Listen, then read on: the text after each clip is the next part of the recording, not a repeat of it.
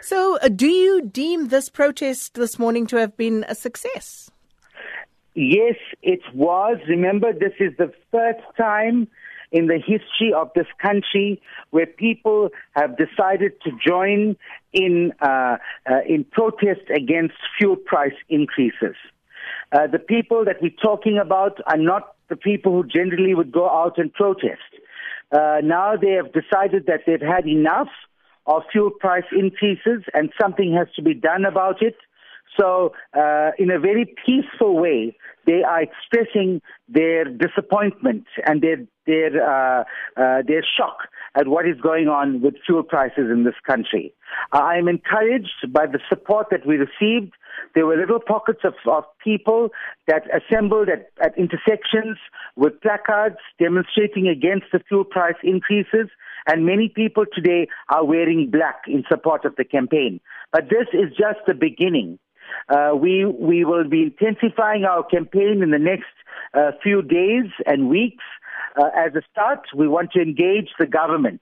The government, which is regulating fuel prices in this country, uh, we want to engage the government uh, around negotiations. And if the government is not prepared to meet with us and act in good faith uh, in a matter that's affecting the majority of South Africans, the poorest of the poor in particular, we will then step up our campaign and get into the next phase, which will mean uh, the blockading of roads, uh, a complete switch off, where motorists will switch their vehicles off, and we will bring all major roads in the country to a complete standstill.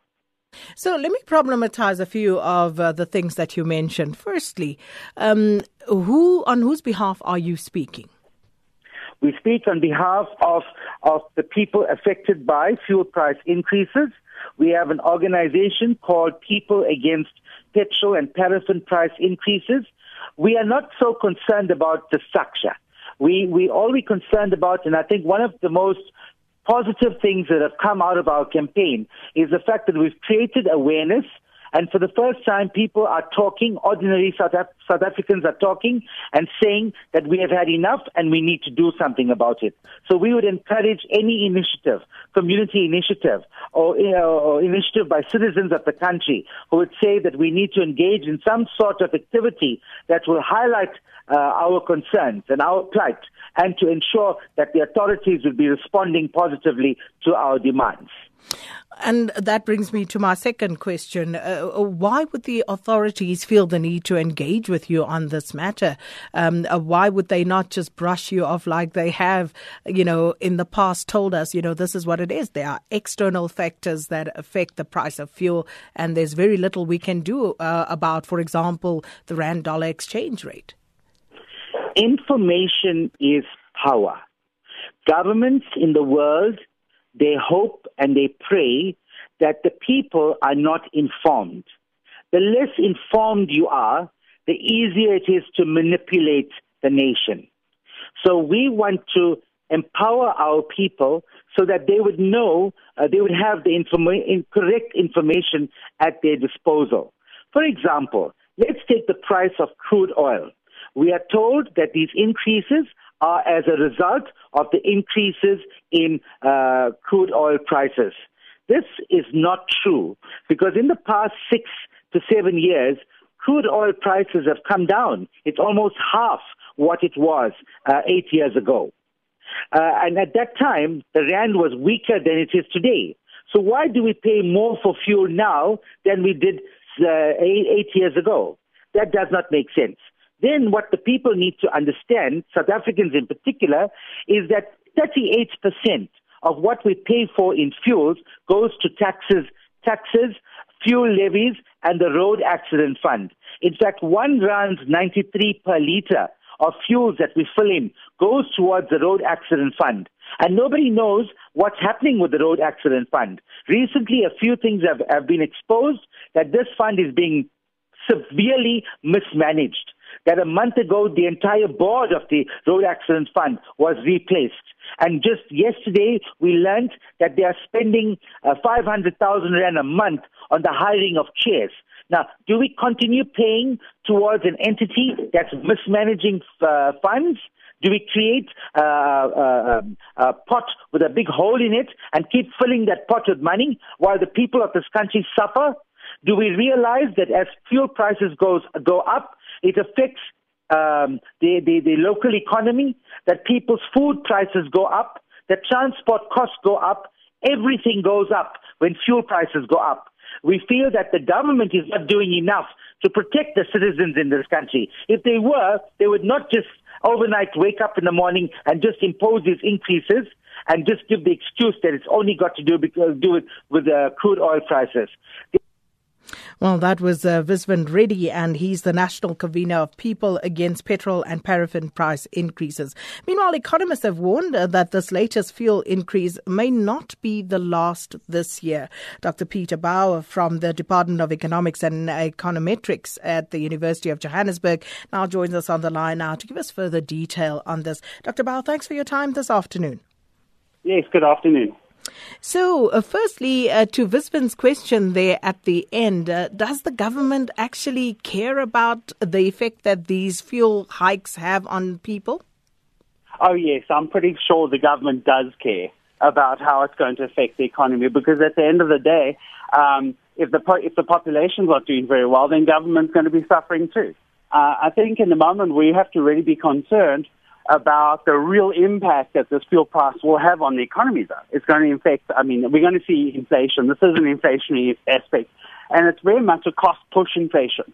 So down the road, it's going to affect everything from food prices right through to our basic consumer goods that we like to spend. It is going to impact on us. Now, I do think government cares, to, but there are certain factors that may be a little bit out of the government's control. For example, exchange rate, etc., etc. Maybe we could adjust policies or do something in terms of trying to uh, improve the, the, the, shall we say, the, the image of South Africa for foreign direct investors, etc. But at the end of the day, right now, um, we, we have a massive concern in terms of how it's going to impact our consumers. Absolutely. So, um, this latest fuel increase, could this lead to a possible increase in interest rates? Um, well, no. You see, the thing is, our inflation rate is well within the inflation target. And so we, we actually, uh, I would like government to actually be more proactive and actually drop interest rates right now. And another point is even if we were to increase interest rates, I don't believe that that's going to really impact that much in terms of controlling the inflation for the simple reason we are, con- in the moment, given the fuel price, as a cost push, as a demand pull, as opposed to a demand pull kind of inflation. So it's not that the consumers are just overly spending. It's the fact that prices are going up on the bottom end and are pushing those prices up. So if we push up interest rates, it's going to make it more expensive for the consumer. And remember, a large portion of the household income is tied up in debt.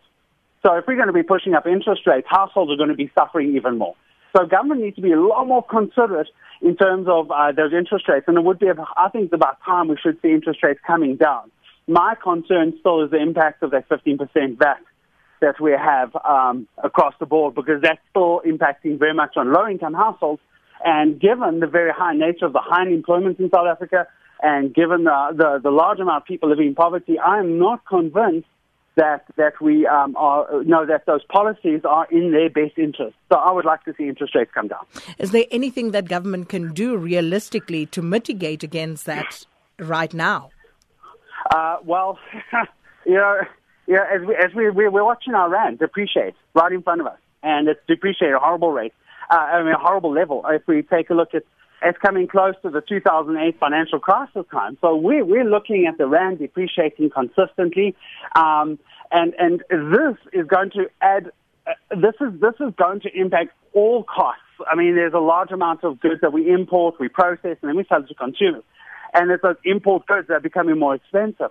How we can convince the rest of the world to, to mitigate in terms of rand is, is a bit more difficult. I don't believe that we should start dirty floating the rand. I don't think we should go out there and try and, and manipulate by buying up rands in the international markets and try and force the value of the rand. We've seen it happen in the past and it has not done us any good. So um, I think I think it's more now about trying to boost investor confidence, taking a look at labor market regulations, taking a look at how we expand our market confidence and business confidence, etc. And while government try to sort that out, Dr. Baur, how do consumers in the meantime cushion themselves against these challenging economic uh, factors? Cool. Consumers, uh, the, the consumer the consumer is in a very tight spot, given the very limited income and, and the value of the rand coming down. And we're not just talking about an exchange rate value. We're talking about like a purchasing power of the South African rand. And I think there's a loss of confidence in the rand by the consumer, which gives us land rand lower value, and that will have long-term impact. So how we boost this confidence, um, that has got to be a long-term kind of strategy. And we've really got to look at policies that impact on, on, on, on job creation. And some of them could include, like, shall we say, labor market regulations and how the, how the rest of the world is going to perceive freedom of, of labor market prices in South Africa.